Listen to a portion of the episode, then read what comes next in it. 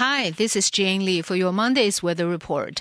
Today marks the turning point of weather pattern from hot and dry to wet and cooler as the first system of plum rain arrives.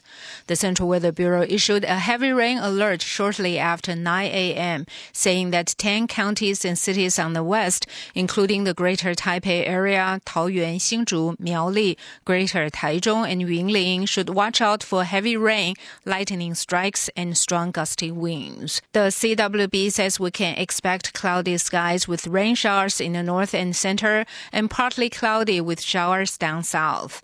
Temperature wise, it's a high of 33 degrees Celsius and a low of 24 in Taipei and Taichung, and a high of 31 and a low of 25 in Kaohsiung. The weather is a little bit better on the east side with partly clear skies and a high of 30 and a low of 23 in Hualien. Forecasters also warn that a plum rain frontal system will begin affecting parts of the island from tomorrow and is likely to persist until Sunday.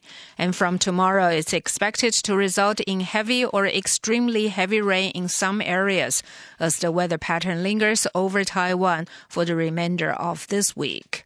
This is Jane Lee reporting from ICRT.